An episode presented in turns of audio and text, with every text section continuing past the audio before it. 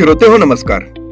आरोग्यम podcast या आपल्या आवडत्या पॉडकास्ट चॅनलवरती मी संतोष देशपांडे आपलं सर्वांचं मनापासून स्वागत करतो. मित्रांनो आता कोरोनाची तिसरी लाट आलेली आहे हे सर्वांना माहिती आहे. आपण सर्वजण त्यापासून दूर राहण्याचा आटोकाट प्रयत्न करतो आहोत तरीही ती आपल्या आसपास आलेली आहे अनेकांच्या घरात आलेली आहे. आणि मग प्रश्न पडतो की हे नेमका काय चाललेलं आहे ही कितपत धोकादायक आहे ह्या संकटातून आपण कसं बाहेर पडायला हवं? आणि यासाठी आपल्या मनात डोकवणाऱ्या अनेक प्रश्नांची उत्तरं देण्यासाठी मी आज आरोग्यम पॉडकास्टवरती पाचारण केलं आहे. जागतिक कीर्तीचे अतिदक्षता तज्ज्ञ डॉक्टर कपिल झिरपे यांना. डॉक्टर झिरपे सरांनी आरोग्यमध्ये करोनाचं जेव्हा आगमन झालं होतं तेव्हा करोनाची जेव्हा दुसरी लाट आली होती तेव्हा देखील मार्गदर्शन केलं होतं. आणि हा विषय नेमकेपणाने अत्यंत सोप्या पद्धतीने आपल्यासमोर उलगडून दाखवला होता. म्हणूनच करोनाचा हा जो नवीन व्हेरियंट आलेला आहे ज्याला काही लोक ओमायक्रॉन म्हणतात तर काही लोक ओमिक्रॉन म्हणतात. असो.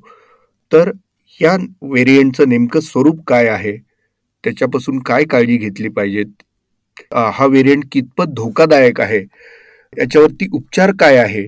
या आणि अशा अनेक प्रश्नांची उलगड आज आपण या संवादातून करणार आहोत. आणि झिरपे सर अनेकांना परिचित आहेच आहेत. पुण्यातील रुबी हॉल क्लिनिक येथील एन टी यूचे ते डायरेक्टर आहेत. देशातील अतिदक्षता विभागातील तज्ज्ञांसाठी काम करणाऱ्या Indian Society of Critical Care Medicine म्हणजेच I S C C M या शिखर संस्थेचे ते राष्ट्रीय अध्यक्ष देखील होते आणि मार्गदर्शक देखील आहेत. तर आज आपण झिरपे सरांना पुन्हा एकदा आरोग्यम प्लॅटफॉर्मवरती पाचारण केलेलं आहे. आपल्या मनातल्या अनेक प्रश्नांची उत्तरं आज आपण त्यांच्याकडून जाणून घेणार आहोत. डॉक्टर झिरपे सर आपलं आरोग्यमवरती पुन्हा एकदा खूप खूप स्वागत. नमस्कार. मी खरंच आभारी आहे देशपांडे तुमचं की आपण दर वेळेला कोविड किंवा कोरोनाबाबत काहीही नवीन अपडेट असेल तर आपण बोलतो आणि त्याबद्दलची माहिती जाणून घ्यायचा प्रयत्न करतो. आज पण मी माझ्या परीने जेवढी शक्य तेवढी माहिती देण्याचा प्रयत्न करतो. बिलकुल बिलकुल. सर आता आपण थेट विषयाकडे वळूया. ओमिक्रॉन किंवा ओमायक्रॉन जे जे काही ज्याला म्हणायचं ते म्हणतील. पण हा जो नवीन व्हेरियंट आहे त्याचा होणारा प्रसार कारण आपण दोन महिन्यापासून त्याविषयी वाचत होतो पण तो आता आपल्याकडे येऊन ठेपलेला आहे. तर तो काय आहे? त्याच्यावरचं उपचार तंत्र काय आहे? एकूणच हे जे काही संसर्ग वाढतो आहे त्याला आता आपण कसं सामोरं जायचं? ह्याची खरंच धास्ती आपण घ्यायची का कसं आहे?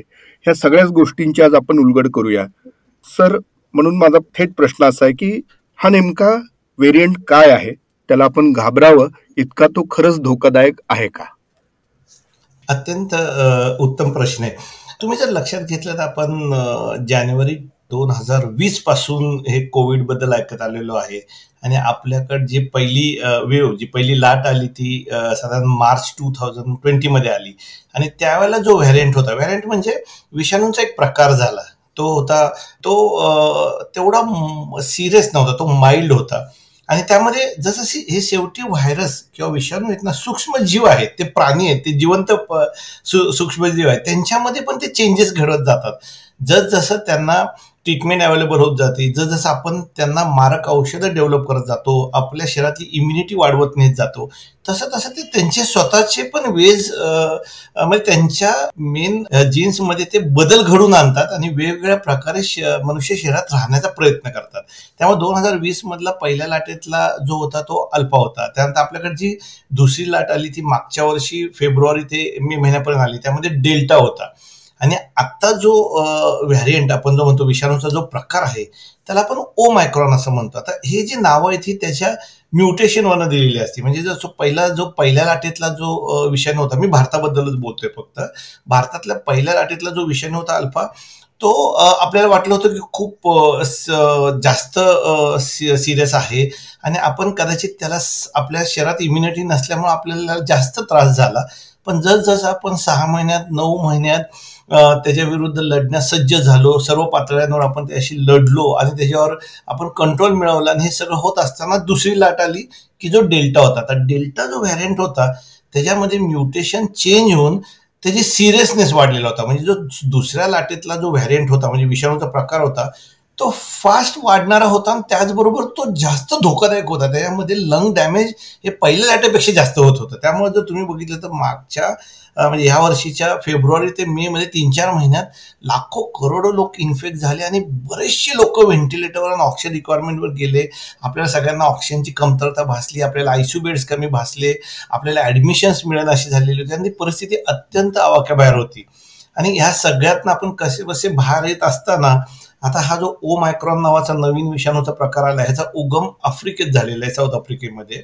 आणि तिथं त्यांच्या असं लक्षात आलं की ह्या विषाणूंमध्ये अजून चेंजेस झालेले त्याने त्याच्या जीन्समध्ये अजून चेंज केले ज्याला आपण म्युटेशन म्हणतो. आणि या म्युटेशनचा अर्थ की त्याची इन्फेक्टिव्हिटी वाढवतो.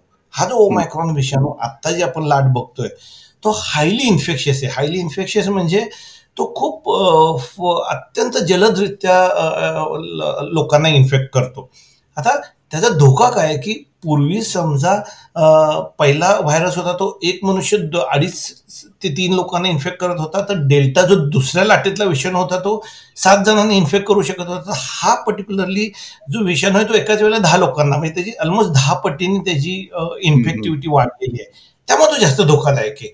त्यामुळे आपल्याला कदाचित शॉर्ट पिरियडमध्ये लाखो करो मागच्या वेळेला पहिली लाट सहा ते नऊ महिन्याची होती दुसरी लाट तीन महिन्याची होती. ही लाट कदाचित एका महिन्याचीच असेल पण अत्यंत वेगाने पसरणाऱ्या ह्या विषाणूंमुळं तेवढे नंबर ऑफ पेशंट्स येतील. पण फक्त चांगली गोष्ट अशी आतापर्यंत आपल्या ऑब्झर्वेशनला आलेली आहे की हा व्हायरस जो आहे हे चेंजेस घडत असताना त्याचा धोकादायक परिणाम घालून बसलेला आहे. तो फुफ्फुसापर्यंत पोचतच नाही किंवा फुफ्फुसांना तो इजाच करत नाहीये. त्यामुळं जरी खूप लोक इन्फेक्ट झाले तरी ऑक्सिजन लागणारे किंवा आयसीयू बेड लागणारे किंवा व्हेंटिलेटर लागणारे किंवा ऍडमिशन लागणारे पेशंट्स कमी असतील असा ओव्हरऑल अंदाज जगभरातून आणि आतापर्यंत जो आपला अनुभव आहे भारतातला आणि पुण्यातला मुंबईचा त्यावरून हे दर्शवलं जातं.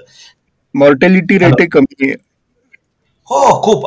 कारण जर तुम्हाला हॉस्पिटल ऍडमिशन आणि ऑक्सिजन आणि आयसीयू ऍडमिशनच नाही लागल्या तर तुमचा मॉर्टॅलिटी रेट ऑटोमॅटिकली कमी होणार ना? बरोबर. आणि सर जगात इतर ठिकाणी आढळणारा व्हेरियंट आणि आपल्याकडे हाच ओमायक्रॉनचा काही यातही हो. काही फरक आहे किंवा असं आवर्जून सांग सांगावंसं असं काही आहे त्याच्या संदर्भात? नाही जर तुम्ही बघितलं असेल की साऊथ आफ्रिकेचा जो अनुभव आहे जगातला आता इंग्लंड आणि अमेरिकेतला जो अनुभव आहे आणि जो भारतातला अनुभव आहे तो तो एकसारखाच आहे की हा हा पर्टिक्युलर विषाणू अत्यंत फास्ट पसरतो. म्हणजे जास्तीत जास्त लोकांना इन्फेक्ट करतो. पण हा लेस व्हिरुलंट आहे. म्हणजे ह्याचा मानवी शरीरावर किंवा फुफ्फुसावर जास्त परिणाम होत नाहीये. त्यामुळं सिरियस रुग्ण होण्याचं प्रमाण कमी असणार आहे ह्याच्यामध्ये. अच्छा. मग आपण याला माइल्ड आहे असं म्हणता येऊ शकेल का? हे इन्फेक्शन माइल्ड स्वरूपात मोडतं का अगदी आतापर्यंत जे आपलं सर्व स्टॅटिस्टिक्स आहे आपले ऑब्झर्वेशन आहे त्यानुसार हा निश्चित माइल्ड व्हायरस आहे. आणि त्यामुळं जसं आपल्याला सर्दी होते तसे सिमटम्स असतात की कोल्ड म्हणजे कॉमन कोल्ड होतं रनिंग नोज होतं नंतर डोकं दुखतं हातपाय दुखतात बॉडी एक होतो. हे सिमटम्स आहेत ह्याचे. ह्याच्यामध्ये दम लागणे किंवा ऑक्सिजनची रिक्वायरमेंट लागणे किंवा अनइझिनेस होणे असे सिमटम्स कमी आहेत आत्ताच्या सध्याच्या ज्या केसेस आहेत त्यानुसार. अच्छा. आणि मग सर्वसामान्य लोकांना असं काही त्यांना सांग सांगता येईल आपल्याला की नाही तुम्हाला ही जी लक्षणं आहेत ना ही ओमायक्रॉनचीच आहेत किंवा हे हा नाही हा रेग्युलर कोविड आहे असं काही डिफरेन्शिएट करून सांगता येऊ शकतं का? अत्यंत सुंदर आणि अत्यंत योग्य प्रश्न विचारला तुम्ही. सी आता मी तुम्हाला सांगितलं ना आपली सेकंड वेव्ह जी होती ती डेल्टाची होती. आणि आपण डिसेंबर पर्यंत बघितलेले बरेचसे कोविड रुग्ण हे डेल्टाचे होते. आता डिसेंबर एन आणि जानेवारीच्या पहिल्या आठवड्यानुसार आपल्याकडे ओ मायक्रॉन पसरत चाललेला आहे. आता एखाद्याने हा फरक कसा कळायचा म्हणजे आता सरकार वेळच्या वेळेला आकडेवारी प्रसिद्ध करते जशी कालच्याच आकडेवारीनुसार पुण्यामध्ये सत्तर टक्के ओ मायक्रॉन आहे जे आपण जिनोम सिक्वेन्सिंग करतो. पण सामान्य माणसाला जिनोम सिक्वेन्सिंग करता येणं शक्य नाहीये किंवा त्याला. तर अगदी सोपं बघितलं ना जर तुम्ही ओ मायक्रॉन आणि डेल्टा मधल्या सिमटम्समध्ये जर तुम्ही मेनली फरक बघितला तर डेल्टामध्ये ना थोडेसे severe type of the symptoms होते. म्हणजे ताप खूप येत होता दम लागायचा नंतर अनइझिनेस व्हायचं छातीत दुखायचं. आणि सर्वात महत्वाचं आपण जे कॉमन ऑब्झर्व केलेले loss of smell and lot of loss of taste म्हणजे जिबेची चव जायची किंवा वास आपल्याला यायचा हे डेल्टाचे कॉमन होते. पण जर ओ मायक्रॉनमध्ये बघितलं ना तर ओ मायक्रॉनमध्ये दम लागलेले पेशंट जास्त नाही आहेत किंवा टेस्ट कमी झालेले किंवा वास न येणारे पेशंट जास्त नाही आहेत तर कुठले आहेत की बरेचसे पेशंट हे टिपिकल फ्लू सारखे आहेत की त्यांना फटीक आहे त्यांना ज सांधे दुखत आहेत जॉईंट पेन आहे त्यांना सर्दी आहे कोल्ड आहे आणि त्यांचं डोकं दुखते त्यामुळं जर एखाद्याला जर तो एखाद्याला सर्दी असेल एखाद्याला बॉडी एक असेल एखाद्याचं अंग दुखत असेल डोकं दुखत असेल आणि टेम्परेचर असेल तर हा ओ मायक्रॉन असण्याची शक्यता जास्त आहे. अच्छा. म्हणजे थोडक्यात ओ मायक्रॉन जर असेल तर कदाचित म्हणजे डॉक्टरांच्या सल्ल्यानुसारच अर्थात पण आपण घरी बसून आराम करून देखील उपचार घेऊ शकतो. हो वाईटातून चांगली गोष्ट ही आहे की हा व्हायरस खूप फास्ट पसरतोय पण हा व्हायरस माइल्ड आहे. आत्तापर्यंत मी अजून सांगतो की आत्तापर्यंत समजा महाराष्ट्रात आता कालच्या फिगरे चव्वेचाळीस हजार पेशंट जर इन्फेक्ट झालेले असेल तर त्यातले फक्त सोळा डेथ आहेत ऑफिशियली आणि ninety two ninety five percent लोकांना हॉस्पिटल ऍडमिशनच लागत नाही त्यांना होम आयसोलेशन लागते म्हणजे त्याचा अर्थ की बेडरेस तुम्ही घरी विश्रांती घ्या तुम्ही भरपूर पाणी प्या हायड्रेशन मेंटेन ठेवा ताप आला तर तुम्ही पॅरासिटामॉल सिक्स फिफ्टी मिलीग्राम घ्या. आय थिंक ह्या सगळ्यांवर आपण ह्यातून बाहेर येऊ शकतो. आता सध्याच्या परिस्थितीमध्ये. आणि काही सिलेक्टेड जे जास्त धोकादायक पेशंट आहेत किंवा ज्यांना डायबिटीज अनकंट्रोल आहे किंवा त्यांना हार्टचे आजार आहेत किंवा त्यांना सीओपीडी म्हणजे फुफ्फुसाचे आजार आहेत त्या लोकांनी मात्र काळजी घेण्यासाठी म्हणून हॉस्पिटलमध्ये ऍडमिट हो झालं तर काही कारण नाही घाबरायचं. इतर इतर लोकांनी घरी बसूनही उपचार घेऊ शकतात आणि त्याबद्दल ते कुठल्याही त्यांनी भीती घ्यायची किंवा धास्ती घ्यायची कसलंही कारण नाहीये हे तुम्ही इथं आवर्जून सांगितलेलं आहे. बरोबर सर? हो निश्चित. म्हणजे नव्वद ते पंच्याण्णव टक्के लोकांना हॉस्पिटल ऍडमिशन किंवा ऑक्सिजनची गरज भासत नाहीये असं आता अगदी आपल्या निदर्शनात आलेलं आहे. बरोबर. आता डेल्टा व्हेरियंटच्या वेळेसचं उपचार तंत्र आणि ह्याच्या केसमध्ये ओमायक्रॉनच्या केसमध्ये ह्याच्यात किती फरक आहे मग? जर तुम्ही बघितलं ना की डेल्टा जो आपण माग ह्या वर्षीच्या फेब्रुवारी ते मे मध्ये जो फेस केला ना तो सिरियस टाईपचा होता. तो तो पेशंट दोन तीन दिवसात त्यांना खूप दम लागायचा त्यांना ऑक्सिजनची रिक्वायरमेंट लागायची हॉस्पिटल ऍडमिशन्स लागायच्या आणि त्याच्यामध्ये फुफ्फुसांवर इजा व्हायची आणि एकदा फुफ्फुसाला इजा झाली की मग तो दहा दिवस चौदा दिवस तीन आठवडे हॉस्पिटलमध्ये असायचे. त्यामुळं डेल्टा हा serious type of the variant होता आणि ओ मायक्रॉन हा माइल्ड आहे आता सध्या तरी. आणि त्याचे जास्त म्हणजे असं म्हटलं जातं की ओ मायक्रॉन हा अप्पर रेस्पिरेटरी टॅक आहे म्हणजे श्वसन नलिकेच्या सुरुवातीच्या भागातच थांबतोय. तो खाली फुफ्फुसापर्यंत जातच नाहीये. तो नॅचरली या पेशंट्स हॉस्पिटलमध्ये किंवा हॉस्पिटलला ऑक्सिजन लागण्याचं प्रमाण कमी असणार आहे. आणि सिम्टोमॅटिक म्हणजे ताप आला तर पॅरासिटामॉल घ्यायचं सर्दी झाली तर वाफ घ्यायची नंतर शेक घ्यायचा सलाईन गार्गलिंग करायचं. ह्या ह्या पद्धतीच्या घरगुती उपचाराने पण हा कंट्रोलमध्ये येऊ शकतो. पण सर्वात महत्वाचं ज्यांना जास्त धोका आहे. म्हणजे वयपेक्षा जास्त आहे कॅन्सर आहे थायरॉइड आहे डायबिटीस आहे हायपरटेन्शन आहे. ह्या रुग्णांनी जास्त अंगावर काढू नका. जर तुम्हाला अनिझिनेस वाटलं किंवा तुम्हाला दम लागल्यासारखं वाटतंय किंवा तुमचं ऑक्सिजन सॅच्युरेशन ब्याण्णवपेक्षा कमी दाखवते तर मात्र तुम्ही लवकरात लवकर जवळपासच्या रुग्णालयात जाऊन ऍडमिट व्हायला पाहिजे. अच्छा. ही खूप महत्वाची माहिती दिली सर तुम्ही. आपल्याकडे अनेक लोकांनी वॅक्सिन घेतलेलं आहे. म्हणजे दोन्ही डोस झालेले आहेत त्याच्यामुळे कदाचित हा परिणाम त्यांना जाणवत असेल की प्रेड वाढतोय पण धोका कमी आहे.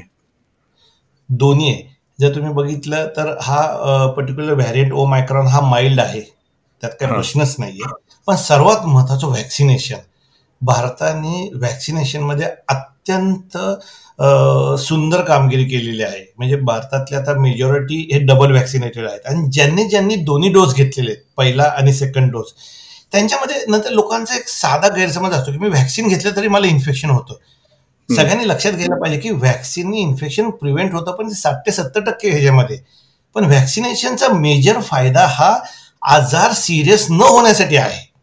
तो मी व्हॅक्सिन घेतलं तर माझा पहिला फायदा मला आजार नाही व्हायला पाहिजे मान्य मला कोविड नाही व्हायला पाहिजे. पण जरी झाला आणि तुम्ही जर दोन्ही डोस व्हॅक्सिनचे घेतले असेल तर तुमचा आजार मॉडरेट टू सिव्हिअर कॅटेगरीमध्ये कन्व्हर्टच होत नाही. आणि तो खूप महत्त्वाचा फायदा आहे व्हॅक्सिनेशनचा त्यामुळे प्रत्येकाने डबल डोस व्हॅक्सिनेशन घ्यायलाच पाहिजे. त्याहून महत्वाचं की बूस्टर डोस आता अवेलेबल झालाय तर ज्या ज्या वेळेला तुमचा नंबर येईल त्यावेळेला जाऊन बूस्टर डोस घ्या. ह्याच्यामुळे तुमची इम्युनिटी वाढून काही कारणाने व्हायरस शरीरामध्ये जरी एंटर केला तरी तो आजार नाही करत. तो धोकादायक पातळी नाही ओलांडत. तुम्हाला ऑक्सिजन नाही लागत. तुम्हाला आयसीयू ऍडमिशन नाही लागत. तुम्हाला हॉस्पिटल ऍडमिशन नाही लागत. तर मला खूप क्लिअरली व्हॅक्सिनेशनचे बेनिफिट दिसत आहेत पहिली गोष्ट की मला व्हॅक्सिनेशनने आजार होऊ नये म्हणून तर फायदा होतोच आहे. पण झालाच तरी तो सिरियस होत नाही. मला वाटतं ह्याच्यापेक्षा जास्त काय पाहिजे आपल्याला? नाही अगदीच बरोबर आहे. आणि अनेक लोक सध्या ह्या कन्फ्युजनमध्ये आहेतच की मला बुस्टरचा मेसेज आलेला आहे पण मी घ्यावा का नाही? नाही घ्यायलाच पाहिजे घ्यायलाच पाहिजे. आणि जो मिळतोय तो घ्या. त्याच्यामध्ये डिस्कशन नका करू की मी आधी कोविशिल्ड घेतलं होतं आता कोवॅक्सिन घेऊ का? मी आधी कोवॅक्सिन घेतलं होतं तर मी फायझरचं घेऊ का? ह्यामध्ये वेळ वाया घालू नका. जिथं जवळपास तुम्हाला फॅसिलिटी असेल तुम्हाला जर संधी आलेली असेल तर प्लीज बूस्टर डोस पण घ्या. त्यांनी तुम एक निश्चित आपल्याला खात्री आहे की आपल्याला हॉस्पिटल ऍडमिशन लागण्याची शक्यता कमी आहे. गुड सर ज्या लोकांनी आतापर्यंत वॅक्सिनच घेतलं नाही अशांनी काय करावं? एकदाही घेतलेलं नाही. काळजी घ्यायला पाहिजे. पहिली गोष्ट आता पण ज्यांनी व्हॅक्सिनेशन नाही घेतलेले त्यांना मात्र धोका जास्त आहे.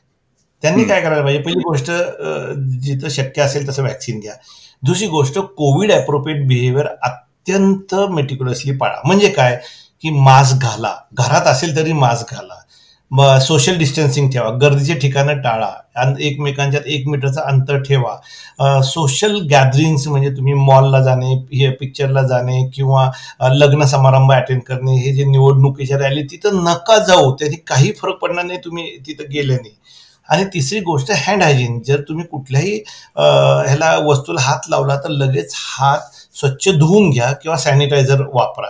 त्यामुळे ज्यांनी व्हॅक्सिन घेतलेलं नाही त्यांनी तर कोविड अप्रोप्रिएट बिहेवियर पाळायलाच पाहिजे. मला एक समजत नाही की गव्हर्नमेंटनी किंवा कुठल्या एजन्सीनी तुम्हाला किंवा मला सांगायची काय गरज आहे? हा आजार आपल्याला होणार आहे. त्याचा जीवाला धोका आपल्याला आहे. तर आपण आपल्या जीवाची काळजी घेण्यासाठी दुसऱ्याने का काळजी करायला पाहिजे? अगदी बरोबर. सर लहान मुलांचंही आता वॅक्सिनेशन सुरू होणार आहे असं म्हणतात आणि अठरा वयोगटातल्या मुलांचंही आता सुरू आहेच आहे. ओमायक्रॉनच्या केसमध्ये लहान मुलं पण त्याच्यामध्ये बाधित होत आहेत का? तुमचं काय ऑब्झर्वेशन आहे? हो ओमायक्रॉनच्या ह्याच्यामध्ये लहान मुलं पण बाधित होत आहेत. त्यामुळं आता सरकारने पंधरा ते अठरा वयोगटात चालू केलेलं आहे. त्या मुलांनी जाऊन व्हॅक्सिन घ्यायला पाहिजे. आणि जसे मी सांगितले की बाकीच्यांनी कोविड अप्रोप्रिएट बिहेवियर म्हणजे व्हायरल इन्फेक्शन किंवा विषाणूचा प्रादुर्भाव होऊ नये म्हणून जी काही शक्य ती काळजी घ्यायला पाहिजे. सरकार घेते आपण पण घ्यायला पाहिजे. सर एक मध्यंतरी मी एक शब्द वाचला होता अँटीबॉडी कॉकटेल. तर मला हा प्रश्न तुम्हाला विचारायचा होता काय असतं हे? हे अँटीबॉडी कॉकटेल म्हणजे दोन ड्रग्जला एकत्र करून बनवलेलं औषध आहे ज्याला मोनोक्रोनल अँटीबॉडीज म्हणतात. हे मोनोक्रोनल अँटीबॉडीज हे व्हायरसच्या रिप्लिकेशनवर ऍक्ट होतात. म्हणजे समजा व्हायरस आपल्या कोणाच्या शरीरात एंटर केला तर तो रिप्लिकेट होतो. म्हणजे त्याचा नंबर वाढत जातो. आणि तो जितका जास्त वाढत जातो तेवढा तो आजार मोठा होत जातो. त्यामुळे जर पहिल्या पाच दिवसात दहा दिवसापर्यंत पण देऊ शकतो. आपण जर काही ज्या पेशंटला जास्त धोका आहे जसं मी सांगितलं वय जास्त आहे डायबिटीस आहे हायपरटेन्शन ह्या लोकांना जर आपण या मोनोकोना अँटीबॉडीज दिल्या तर त्यांच्यामध्ये ती विरोध शक्ती म्हणजे ह्या रेडीमेड मोनोकोना अँटीबॉडीज असतात की ज्या व्हायरस रिप्लिकेशन प्रिव्हेंट करतात. की जर व्हायरस रिप्लिकेटच नाही झाला तर तो वाढणारच नाही. तो वाढलाच नाही तर आजार प्रोग्रेसच होणार नाही. आपण जर बघितलं तर अमेरिकेच्या ट्रम्पला हे पहिल्यांदा दिलं होतं. ट्रम्प सरांना हे दिलेलं होतं मोनोकोना अँटीबॉडीज आणि आता एक एक अजून ह्याच्यामध्ये काय आहे की मोनोकोना अँटीबॉडीज डेल्टा व्हायरसमध्ये त्याच्याबद्दल बरेच इव्हिडन्स अवेलेबल आहेत की चांगलं काम करतं.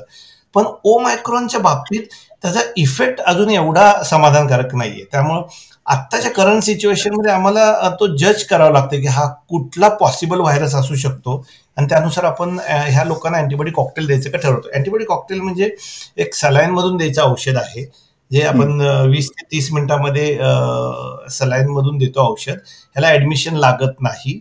तुम्ही आल्यानंतर सगळ्या फॉर्मॅलिटीज कंप्लीट घेऊन तुम्हाला सगळं एक्सप्लेन केलं जातं. ते औषध दिलं जातं अर्ध्या तासात. अर्ध्या तास ऑब्झर्व करून तुम्हाला घरी पाठवलं जातं. आता जर तुम्ही एक जर देशपांडे सगळ्या ट्रीटमेंटचा भाग बघितला असेल ना तर दोन वर्षात आपण काय सुधारलोय ट्रीटमेंटमध्ये आपण हॉस्पिटल ऍडमिशनबद्दल बोलतच नाहीये. हॉस्पिटल ऍडमिट झाल्यानंतर कोविडच्या ट्रीटमेंट आता स्टँडर्ड झालेल्या आहेत. कुणाला त्याबद्दल डाऊट नाही आत्ता जे आपण सर्व पातळ्यांवर लढतोय ते हॉस्पिटल ऍडमिशनच नाही करायच्या. म्हणजे सगळे ओरल अँटीव्हायरल आले आहेत किंवा हे मोनोकोना अँटीबॉडीज आहेत किंवा कोविड अप्रोप्रिएट बिहेवियर आहे. आपल्याला व्हायरस शरीरामध्ये एंट्रीच करून द्यायचं नाहीये आणि एंट्री केला तर तो वाढूनच द्यायचा नाहीये. त्यामुळे आत्ताची सगळी ट्रीटमेंट ही आपण प्री हॉस्पिटल केअर म्हणतो की कॅज्युलिटीपर्यंत सीमित ठेवायची. त्याला ॲडमिशनच होऊन द्यायची नाही. ॲडमिटच नाही झाला तर आपोआप सगळा हेल्थकेअरवरचा लोड कमी होतो कॉस्ट कमी होती पेशंटच्या जीवाचा धोका कमी होतो जीव वाचतो हेल्थकेअर सिस्टीमवरचा ताण कमी पडतो तुमचा जी डी पी वाचतो सगळ्याच गोष्टी ना फरक पडू शकतो. बरोबर. सर आता ओमायक्रॉनच्या बाबतीत नवीन गाईडलाईन्स म्हणजे मी परवा ज्या वाचल्या होत्या त्याच्यात थोडासा परत काल बदल झालेला आहे. तर अशा काही बदलत राहतील गाईडलाईन्स किंवा कसं असेल त्याचं? तुमचं काय अंदाज आहे? या गाईडलाईन बदलत नाहीत त्या अपडेट होतात. गाईडलाईन ह्या नेहमी अपडेट होतात. जसा जसा नवीन एव्हिडन्स आपल्याला मिळत जातो आणि आपल्याला तो जर समाधानकारक इफेक्टिव्ह वाटत असेल तर तो आपण ऍड करत जातो. म्हणजे आपण अमेंडमेंट म्हणतो थोडक्यात. त्यामुळे नवीन नवीन काय की आता फॉर एक्झाम्पल नवीन ते अँटी व्हायरल आलेले मोल्नू पिरावीर. आपण सगळेजण अलीकडे ऐकतो की मोल्नू पिरावीर नावाचं ओरल टॅबलेट आहे अँटीव्हायरल टॅबलेट ती जर आपण पहिल्या तीन दिवसात दिली इन्फेक्शन झाल्यानंतर म्हणजे आजार वाढू नये ह्यासाठीच ही टॅबलेट आहे. तर फायदा होऊ शकतो. पण सगळ्यांनी हे लक्षात घ्यायला पाहिजे की तो रामबाण उपाय नाहीये. तो पहिल्या तीन दिवसातच द्यायचा आणि काही सिलेक्टेड लोकांमध्येच द्यायचा आहे. सगळ्यांना प्रिस्क्राईब नाही करायचा. म्हणजे सिलेक्टेड ग्रुप आता आपल्या सगळ्यांना माहीत झाले की ज्यांच्यामध्ये व्हायरस वाढण्याची शक्यता जास्त त्यांनाच द्यायचा. म्हणजे ज्यांनी व्हॅक्सिन घेतलेली नाहीये ज्यांना अनकंट्रोल डायबिटीस आहे ब्लड प्रेशर आहे थायरॉइड आहे कॅन्सर आहे ह्या रुग्णांमध्ये काही सिलेक्टेड रुग्णांमध्ये हे अँटीव्हायरल काम करू शकतं. आजार वाढू नये म्हणून. पण ह्या आजाराचे काही साईड इफेक्ट पण आपण अत्यंत महत्त्वाचे लक्षात घ्यायला पाहिजे. की हे हा औषध काही नवीन नाही हे आत्ता नाही बाजारात आलेलं. आत्ता त्याला इमर्जन्सी अप्रुव्हल मिळालेले. पूर्वी इन्फ्लुएन्झामध्ये वापरलं जायचं. ह्या औषधामध्ये टेराटोजेनिक साईड इफेक्ट आहे की तो जरा थोडासा धोकादायक मानला जातो. त्यामुळे आपण असं म्हणतो की ज्या गरोदर बायका आहेत किंवा ज्या ब्रेस्ट फिडिंग करणाऱ्या स्त्रिया आहेत किंवा जे यंग लोक आहेत की रिप्रोडक्टिव्ह स्टेजमध्ये आहेत अशा लोकांनी हे अवॉइड करा किंवा डॉक्टरांच्या सल्ल्याशिवाय घेऊ नका. बरोबर. म्हणजे आपल्याला त्याचे साईड इफेक्ट खूप महत्त्वाचे ते लक्षात घ्यावे लागतील ह्याच्यामध्ये. बरोबर. सर एक आणखी एक महत्त्वाचा प्रश्न असा आहे की या काळामध्ये आमचं आहार विहार कसा असायला असायला हवं? मी सांगितलं ना की हा माइल्ड व्हायरस आहे. त्यामुळे हा सगळा तुमच्या शरीरातली विरोध शक्ती तुमची शारीरिक अवस्था आणि तुमची मानसिक अवस्था ह्याच्यावरच हा बरा होणारा आजार आहे. त्यामुळं घरी राहिलेला असताना तुम्ही विश्रांती घ्या हाय प्रोटीन डाएट घ्या. जर समजा ओरल इंटेक जास्त नसतो कित्येक वेळेला बसून राहिल्यामुळं तर लिक्विड डाएटचं प्रमाण वाढवा. एक्झर्शन टाळा. हे हेच सगळ्यांनी म्हणजे हेल्दी डाएट घ्यायला पाहिजे सगळ्यांनी. हाय प्रोटीन डाएट घ्यायला पाहिजे. विश्रांती ॲडिक्वेट घ्यायला पाहिजे. झोप व्यवस्थित घ्यायला पाहिजे. आणि बेसिक प्रिकॉशन्स घ्यायला पाहिजे हा विषाणू पसरू नये म्हणून. आणि आता तर गव्हर्नमेंटच्या नवीन गाईडलाईननुसार सातच दिवस क्वारंटाईन पिरियड आलेला आहे. त्यामुळं सात दिवसामध्ये जर तुम्हाला म्हणजे दोन्ही गोष्टी चांगल्या झाल्यात. एक तर चौदा दिवसाचा क्वारंटाईन पिरियड सात दिवसावर आलेला आहे. आणि दुसरी गोष्ट हा व्हायरस जास्त शारीरिक यातना देत नाही. त्यामुळं तुम्हाला सात दिवस कम्फर्टेबली घरी राहायला काहीच हरकत नाहीये. बरोबर. सात दिवसाची सुट्टी. हो. सात दिवसाची सुट्टी घ्यायची सात दिवस झाल्यानंतर जेव्हा तुम्ही बाहेर येतात त्यावेळेला पुढचे पाच दिवस ऍटलीस्ट मास्क घालायला पाहिजे. आणि मास्क घालायलाच पाहिजे हो इन्फेक्शन होऊ नये किंवा झालं तरी. बरोबर. सर आता शेवटचा प्रश्न मी विचारतो. ओमिक्रॉन आला. आता मग कोविड संपला का? अत्यंत अवघड प्रश्न आहे. पण आपण आता त्या दिशेने जाऊ शकतो. कारण तुम्ही जर बघितलं त्याचा ओव्हरऑल की दोन हजार वीसमध्ये आपण एकवीस दिवस क्वारंटाईन करायचो. हॉस्पिटल ऍडमिशन्सला जास्त वेळ लागायचा. नंतर आपला दुसरा आला डेल्टा जी दुसरी लाट आली. त्यामध्ये ती तीनच महिने टिकली. पहिली लाट नऊ महिने टिकली ही तीन ते चार महिनेच राहिली आणि हॉस्पिटल ऍडमिशन्स वाढल्या. आता ही जी आहे ही तर आपण एक दीड महिन्यातच संपेल असं वाटतं. म्हणजे लाटेचा लाट येणार येतच राहणार. वेगवेगळ्या वेव येतच राहणार. त्याचा फक्त पिरियड कमी होत जाणार आणि त्याचा सिरियसनेस कमी होत जाणार. म्हणजे डेल्टा म्हणजे लंग जेवढं डॅमेज होतं तेवढं ओ मायक्रोमध्ये होतच नाहीये. डेल्टामध्ये जेवढे सिरियस सिम्टम्स होते ओ मायक्रोमध्ये येतच नाही कदाचित हा व्हायरस हळूहळू त्याची पॅथोजिनेसिटी म्हणजे त्याचा व्हिरुलन्स कमी होत जाणार आहे. आणि कदाचित तो इन्फ्लुएन्झा किंवा अशा बाकीच्या आजारांच्या गटात सामील होऊन आपल्याबरोबर राहणार आहे कायमचा. म्हणजे आपली वेवलेन जुळते त्याची कुठेतरी. नाही सर आज खूप छान तुम्ही सांगितलं सगळ्या गोष्टी. आपण इतक्या कमी वेळात इतक्या गोष्टी छान पद्धतीने तुम्ही त्याची मांडणी केलेली आहे. आणि मला वाटतं हा पॉडकास्ट सुरू होण्यापूर्वी मला जितकं सिरियस वाटलं होतं हे सगळं अरे आता काय केवढं संकट येऊन ठेपलेलं आहे असं वाटलं होतं तसं बिलकुल नाही. ह्या परिस्थितीला आपण सहज सामोरे जाऊ शकतो. फक्त त्यासाठी काय काळजी घ्यायची? इतक्या सोप्या शब्दात तुम्ही या सगळ्या गोष्टीची मांडणी केलेली आहे. या व्यतिरिक्त मी काही विचारायचं राहिलेलं असेल आणि जे श्रोत्यांनी जाणून घेणं आवश्यक आहे असं असेल तर सर नक्की सांगावं. नाही आता पण आपण बऱ्याचशा गोष्टी कव्हर केलेल्या आहेत. पण मी परत जाता जाता हेच सांगू इच्छितो की कोविड अप्रोप्रिएट बिहेवियर मी तुम्हाला सांगितलं की हा हा व्हायरस आता कदाचित एंडेमिक होईल हा व्हायरस आपला फ्ल्यू सारखा होईल. पण पुढच्या वर्षी नवीन व्हायरस पण येऊ शकतो. त्यामुळं आपल्याला हे सगळ्या गोष्टींना आत्मसात करावंच लागेल. ह्या सगळ्या गोष्टी आपल्या रोजच्या वागण्यांमध्ये आपण अंतर्भूत करावेच लागतील आणि पॅनिक न होता याला सामोरं जावं लागणार आहे. त्यामुळं मी सगळ्यांना अशी विनंती करतो की तुम्ही सर्वांनी मास्क घाला. तुम्ही सर्वांनी सोशल डिस्टन्सिंग पाळा. ज्यावेळेला वेव्ज असतात जनरली त्यावेळेला आणि इतर वेळेला जसं जमेल तसं. आणि तुम्ही हात स्वच्छ ठेवा हँड सॅनिटायझर वापरा हात धुवा आणि काळजी घ्या. आणि ज्या वेळेला वेळच्या वेळेला सरकार किंवा ह्या सगळ्या एजन्सीज आपल्याला काही अलर्ट देतं तर तो पाळायचा प्रयत्न करा. कारण त्या आपल्यासाठी आहेत. त्या आपल्या सुरक्षितेसाठी आहेत. अगदी बरोबर सर. तर सर तुम्ही वेळात वेळ काढून आज इथे आम्हाला सर्वांना संबोधित केलं.